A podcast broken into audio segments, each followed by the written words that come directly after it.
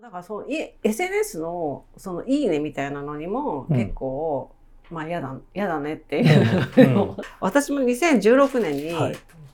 授業で、はい。もうみんなあのだんだんとこう好きなねさ写真家誰ですかって聞くんですけど、そのなんか、S、あの SNS インスタでみたいな、うん。なんか作家じゃないんですよもう言ってくるのが。うん。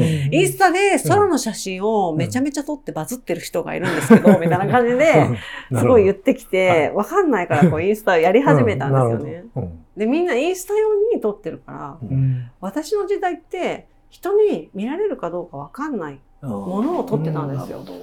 それで人に見られたくないと思って、こそこそ暗室で焼いたりとか、それこそうん。最初のデビュー作とかはもう恥ずかしいと思ってうん。焼いて見せるから焼いてんのに、うん見せたくないっていう気持ちで焼いたりしてるわけですよね。うんでもなんかそういうのなくて、うん見せるから撮らなきゃっていう撮り方が、すごい私がプロになって、自分がつまずいた最初の原因がそれだったんですね。うん。あ、今私自分が好きなものじゃなくて、うん。これなら見せれると思って撮って、そのために友達に会って、うん。この写真撮ってるんじゃないかって思ったら、すごい嫌になっちゃって、うん。それでもう写真やるかどうか本当に悩んでアメリカに行ったんだけど、うん。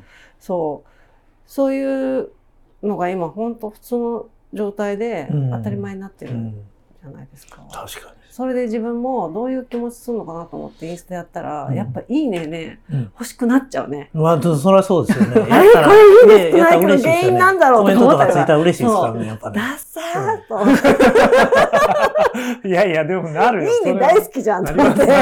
す。そう。いや、それなりますよ。でもその気持ちをやっぱ理,、解できてよかったなと思って。うんそうまあ、だからある意味怖いもんですよね。そうそうそうなりますからね。ううんん、なんかそういうのも多分今回その結構展示するにあたって意識してたと思うし、あと私結構、えっと、やっぱ写真を撮るっていうことが、その、なんか例えばね、この器が誰かの作品だとするじゃないですか、ここが。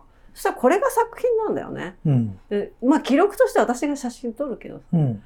この私の写真は作品なのかどうかっていう問題が自分の中であって、それで私の祖母の、あの出身地で大きい展示をお願いされたことがあってはいしたんですけど、まあその祖母の出身地に関わる作品をって言われたので祖母のことを展示したんです。その時に、もうなんか祖母の遺品とかうをん。写真に撮ろうかと思ったんですけどもうその撮るっていう行為によってそれが自分の作品になるってただの遺品なんですよ。うん。それが嫌で、うん。それでもうそのままそれを飾ったの。なるほど。だから。美術館にうんいたらおばあちゃんの私物が置いてあるっていう謎の。ね。だけど、写真撮ったんではなそうそうそうそう。だけど、その、隣の博物館がある施設だったんですけど、うん隣の博物館では、土器がね、うん展示されてたんですね。はいで、そっちがすごい良くて、で、これ誰作ったかわかんない。ものなんですよ、土器って。うんだけど、女の人が、私、それ学芸員の人にお願いし、時間取ってもらって、いはい。ろいろ話聞いたんですけど、でも女性が作ってるのは確実で、それで土器を、その、職人とかいたわけじゃなく、うん。みんなが作るんですって。うん自分家の土器なのかなんか知らないですけど。だから、土器って、じゃあな、誰がどういう理由でここに展示されてるんですかって聞いたら、うんとにかく、その、の出土された時代の、その特徴を土器がちゃんと帯びていて、なおかつ、あの、要するにサバイブした、綺麗に形が残ってるものがここにありますって言ってたので、それだけと思って、かたや隣の美術館では、なんか、いいかどうかもわからない作品を名前を見て、あ、ピカソなんだ、すごいねって思うような、そういう価値基準がうんね、あるもうわけですよね。並列して並んでるんだと思ったら、私おばあちゃんの作品いいじゃん置いてもって思って、うんなるほ置いど。たりとか。土器だってあるんだから。そうそうそうそう。うん。それは結構そのアマチュア性っていうことにずっと自分はあの興味があって、うん。そのだから先ほど井出さんに編集者うんってどうですかって聞いたけど、井出さんは編集者でもあるけれども、お父さんでもあったりとか、そう人間って必ずしもその役割だけをやってるわけじゃないんですよね。うん。でそのケアを考えた時に、やっぱりそのお金が、になることとか、うん例えば、こう、巨匠って呼ばれたら、その人は、まあ、絵描きとかっていうことだけが注目されて、本当に他にいろいろな役割があって、なんかそっちは、こう、抹消されていっちゃうじゃないですか。うん。うん、で、そのことと、ケア労働が無償で、うん。あの、特定の人たちに、こう、集中しちゃってるってことが、すごい、なんか関係あるなとうん思って。うんうん。なんかそういうぞ属性みたいなものをね、なんかあ当てはめられるみたいなね。な、な、何もしてない人が、うんそういう仕事をすればいいじゃないっていうふうにうんなっていったんじゃないだろうかと思なるほどうんです。。うんなるほどね。その、その仕事してないから、うん。あの、家事をやるべきとか、うん。そういうことですよね。うん、それ本当にそういうの思いますよね。だから、そう。まあ、効率とか合理性とかで考えると、うん。仕事で有名でうん。お金になってる人が働く方がいいのかもしれないけど、けどそれってもう資本主義的な側面の一部でしかないから、うん。そういうふうに人間は生きてないと思うんですよね。うんだからそうじゃない価値を大事にしてもう暮らしていかないとこんなに少子化になっちゃったりとか全部そのせいだと思ってて、私は。うん。そのフェミニズムが浸透したからうん。少子化なんだとかうん。じゃなくてね。うん、なんかそれはすごく感じますね。なんかそういうカテゴライズとか、あの、属性を当てはめたりっていうのが、うん。非常になんかそういう資本主義的ななんか原理のうん。中で、まあそういうシステムができているっていうことですよね。だからそういう考え方でうんうん少子化対策とかするから、なんかもうしょうもないうんアイデアしか出てこない。確かに。なんかこれやばくない？っていうのがわかるんですよ。その5000円ぐらいで、もう食いつかないですけど、みたいな。もっと、そ そうそんなんでうん。子供一人産んで大変なことになっちゃうのとか、うん。もうみんなわかってるじゃんってうん。思うの。だから本当に、その、まあなんか5000円とか、まあわかんないですけど、それがないと生活できない人がいるっていうことがもう問題ですよね。うん。本当にそういう。うん本当にそれがこう払わなくても全然平気だよってやれる人もいる一方でそれがすごく大きな価値を持っちゃってる人たちっていうのは必ずいるんですよね。だから私はどっちかっていうとそういうなんていうのかな利害関係でそっちにこう自分の本来そうしたくない方向に行かなざるを得ないような人を、こうこれだけ生み出しうた、んこの日本の社会のあり方にすげえ腹立ってるっていうか、うんうんそうですね。もっと自由にこう選択できた方がいいと思うし、うん。そういうオルタナティブな場所として、うん。その何かできないかなっていうのはずっと考えてうん。だろうね。うん。やっぱり教育っていうことがうん。すごい私今興味があって、うん。自分も大学で教えてるけれどうも、ん。結構もう大学に来てる人ってうん。勝ち組なんですよ。うん。だって競争して勝てなかったらそれこそ私が教えてるような学校って結構名前の知れた学校だからうん。そんなとこいないでしょっていう。うん。だから本来そのもうちょっと違うことを教えてもいいんじゃないかなって私は学校とかうん。で思っていてやっぱり一番大事なのはその自立すること、うん。自立っていうか自分で決めることだと思うんですね。そうね。それだからね、なんかま前、内田くんと会った頃に話したのも、なんかそういうね、特にもう、内田くんみたいな世代、もう子供の時からさ、ネットとかあってさ、もう、なんていうか全部出てくるっていうかさ、ね。部先回りしてうん。おすすめされるわけじゃないですか、うん。なんか。うん。そんな、あの、インスタでの空のね、写真とかも、多分なんか、出てきた AI, AI が選んだやつじゃないですか、やっぱさ。なんかそれに、やっぱりもなんか違和感を感じるか、もう感じなくなっちゃうか、うん。でも大きなことだよね、やっぱり、ね、そうですね、うん。なんかもう勝手にもう世界中を知った気になってるみたいな。で、も与えられた、サジェストされた動画とか、うん、その本とか映画も全部そうですけど、今までは自分で能動的に読んだり聞いたりする趣味だったものが、もう勝手に、もうこういう道歩んで、歩んでいけば楽しめるよみたいなのが、に疑問を抱かずに生きてい,、けちゃうし、うん、それが楽しいみたいな、うん、なんかそれってすごい毒だし、うん、なんか、うん、そうなんなんか結構僕もその美大で学芸員資格の勉強して、最初キュレーターになろうと思ってたんですけどなんかやっぱり美術館で作品をただこうモネありますとかピカソありますってなってると、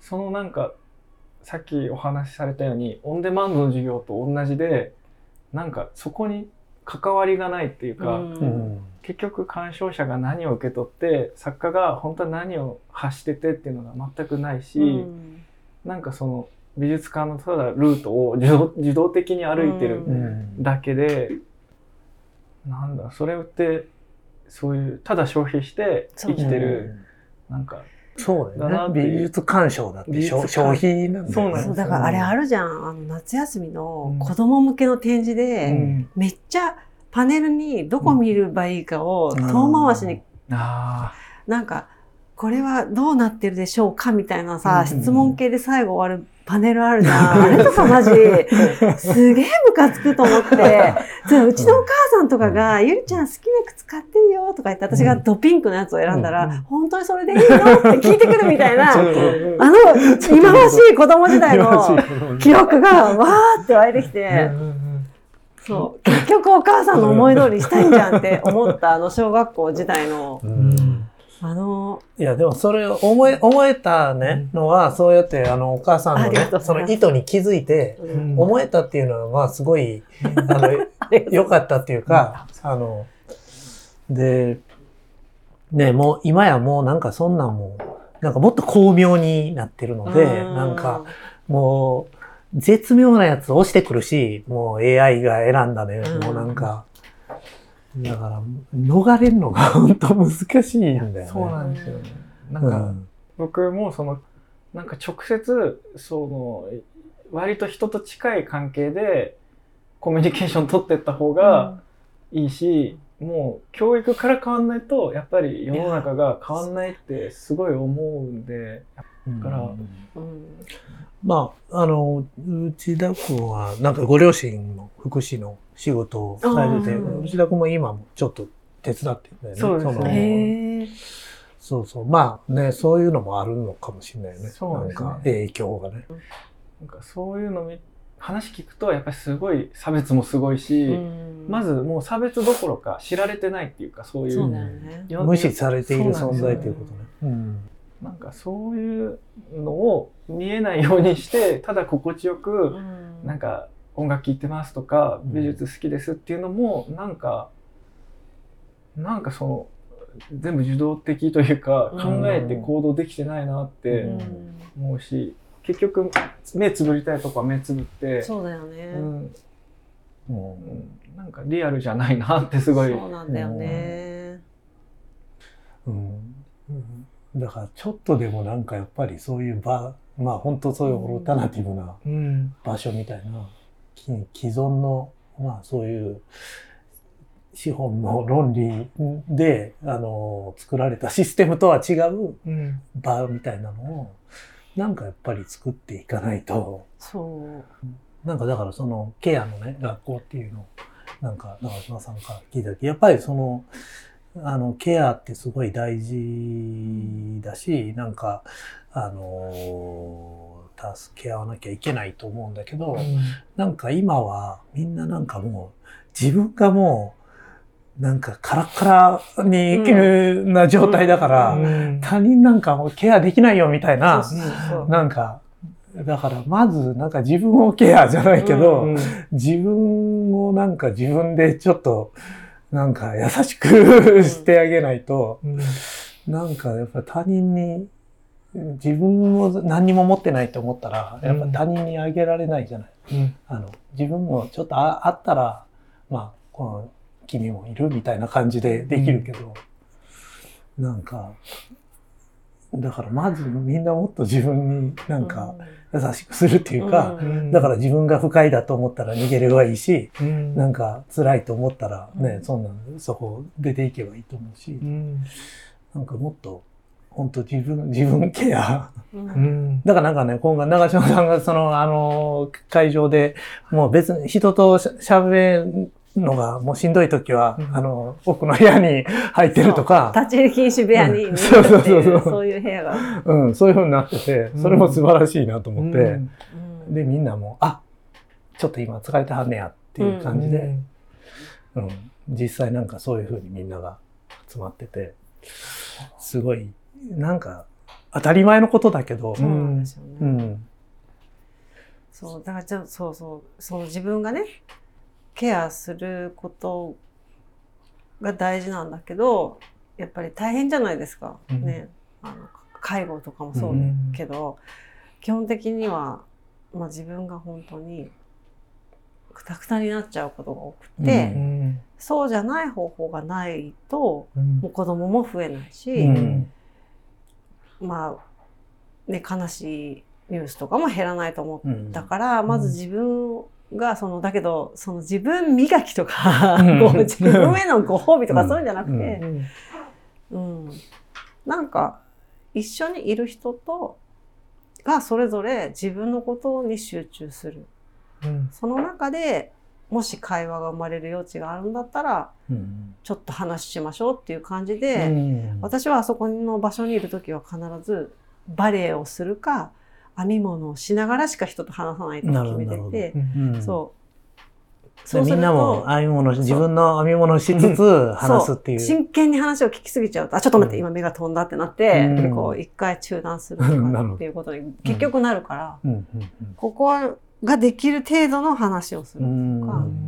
でもそれで意外と自分の本当の悩みとかももちろんあのだけどそれは専門のところで話してもらって、うんうん、でそこでは隣でただ座ってやっぱやってくれる人がいるっていうことに結構癒されるなっていうのは私は思ってて。うんうんうん、やっぱりね、それこそ、そういう受験教育みたいなやつでも思うけど、本当にもう学校が、あの、受験で勝ち抜かないと、人生こうなっちゃうよみたいなことを、すごい学校側がもうそういうふうに生徒たちに植え付けていくっていう教育みたいなのがあって、でも、ほ、本当は、全く逆のことを教えなければいけない。なんか学校は、こういう、例えば受験で失敗しても、こんないろんな選択肢がある、うん、いろんな価値観があるとか、うん、なんか、そういうことを教えてあげるのが、なんか、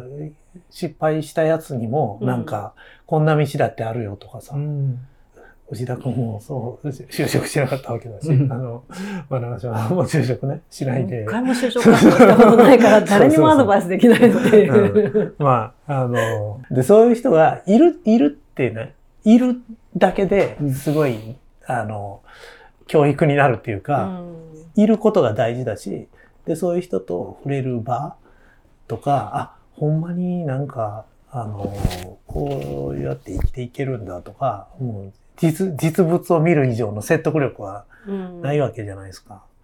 だから、そう、そういう場をやっぱり作っていけたらいいですよね。うん、なんかね、そういう、うね、うん、実際見られる場。うん。きっと、そのケアの学校も、鑑賞者一人一人と、長嶋さんと鑑賞者のやりとりがあって、それできっと意識が変わったり、うん、これが作品なのかなとか、長嶋さん自身なのかなとか、そうやって想像させたり、自分自身、鑑賞者自身も関わっていけるっていうのが、うん、なんかすごい大事だなってやっぱり思いました。もうね、全然そんなかっこいいことじゃなくて、もう。いやいや、でも。これ何ですか？いやいや、でもなんかすごい、すごい、なんかみんな自然に受け入れてて、す素晴らしいなって思いました、ね、あ、この、なんかこう、みんなただ置いただけの、うん、あの、私物をじーっと見てて、よく見たら値札もついてるんですけど、みたいなってて、そこみんな一生懸命に、こう、写真撮ってたりとかして。何の作品なの？みたいな。あ、すいません、すいません。いや、撮っていただいて大丈夫なんですけど、これ別に作品ではないです。作品ではフリマです、みたいな。買えます、みたいな。テレビジョッキー、テレビジョッキーの、あの、テレビジョッキーっていうね、昔、あの、テレビ番組がね、あの、スーパージョッキーの前身ですかね、あれ、たけしが言ってたスーパージョッキーの前身のテレビジョッキーっていう、素人参加番組みたいなやつですよね。そうそうそうで、それに出たら、出て、その、なんかその、その回でなんか、あの、優勝っていうか、なんか、あの、すると、えっと、白いギターが、そのトーク製の白いギターがもらえるっていうのが、当時ね、結構大、なんか大ヒットっていうか、その企画がね。で、みんなその白いギター、超憧れみたいな。俺も欲しい白いギターはね、3箇所なの？あ、3箇所ですか、白いギターは。あれの他に CD コンポもらってる。CD コンポあるんだ。白いギター、じゃあ出ただけ、出たらもらえるで、それを、長島さんが出た。その白いギターが会場に置いてある。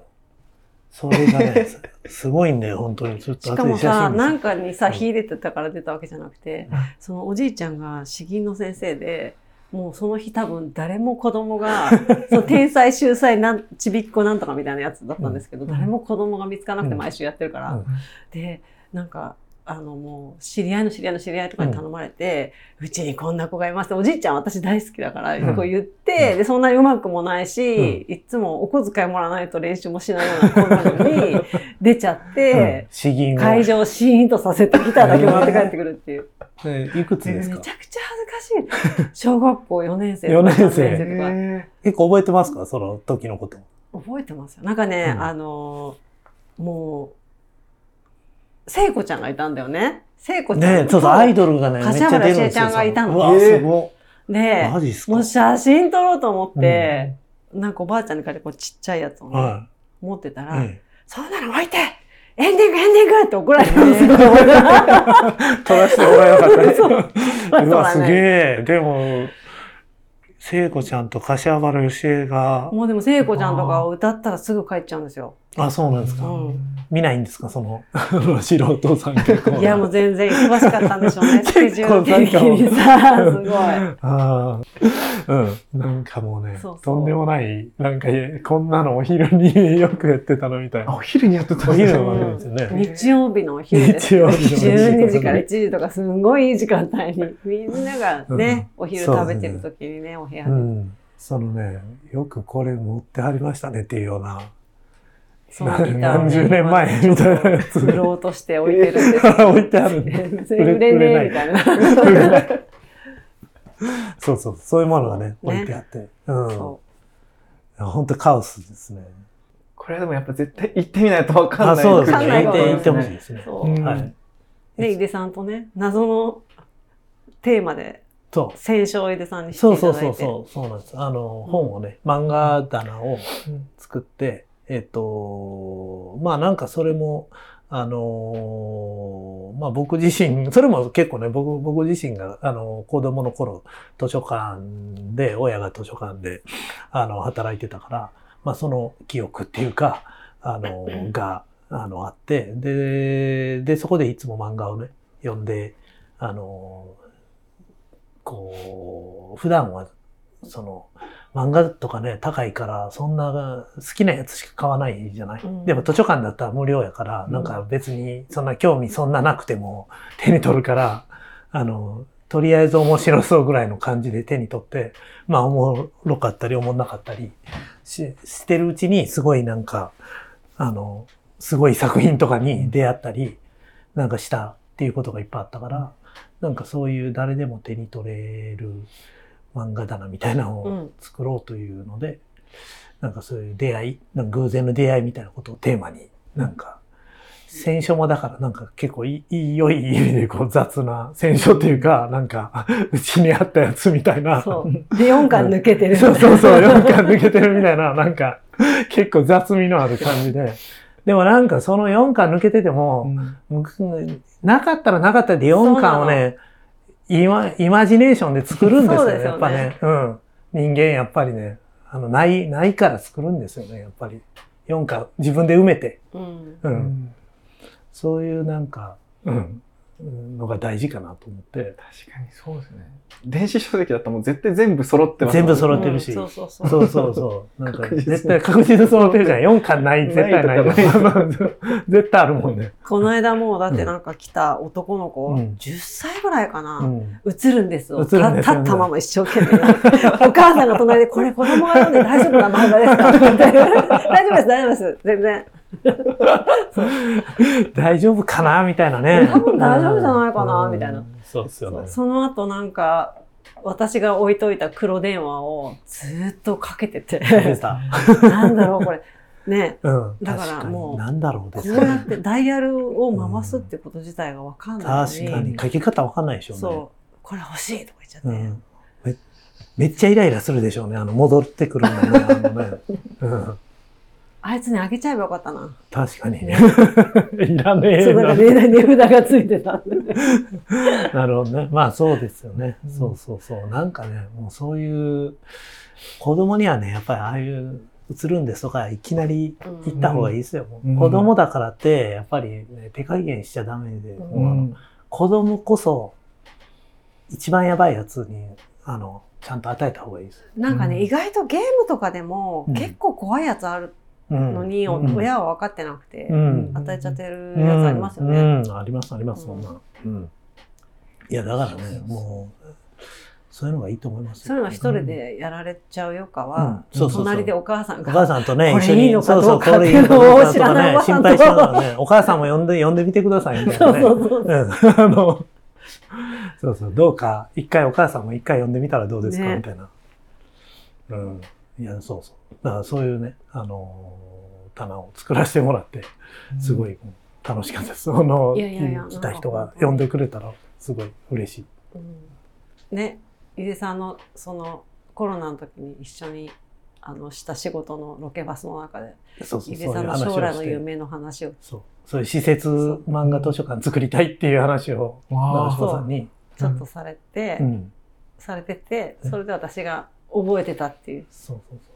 そう。それに至ってはもうね、長島さんの本ですらない僕の私物を置いてあるんで、私のも、私のもね。ね長島さんは、あの、勇敢クラブと、花の飛鳥組。あの、それこそ誰が読むんだ？いや、でもね、あの、ヤンキー漫画ね、あの、今の子供たちも読んだ方がいいですよ。うん、なんでですね、ヤンキー漫画。なんなんですか、エリアマスターですね。エリアマスター。ね、同士の戦い。そうそうそうそう。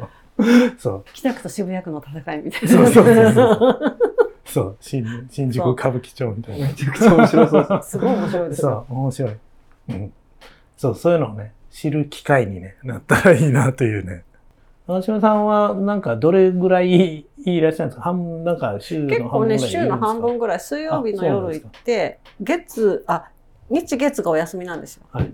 で、今火曜日に東京で授業があって、ああ、なるほど。だから水曜日に行って、行って、その、また日曜日帰ってくるってことが多いんですけど、まあ最後の週はずっといるかなって。いや、なのでぜひ、ちょっとね、これをまあ聞いてくださっている方、はい、ぜひぜひ。で見てください。そんな感じでしょうかね。すいません、まとめていただいて。いやいや、ありがとうございます。なんかすごい楽しかった。なんかすごいいい話ができました、ね。ああ、よかった。ありがとうございます。ありがとうございます。長々と。いい、ありがとうございます。も楽しくて。時間を忘れる。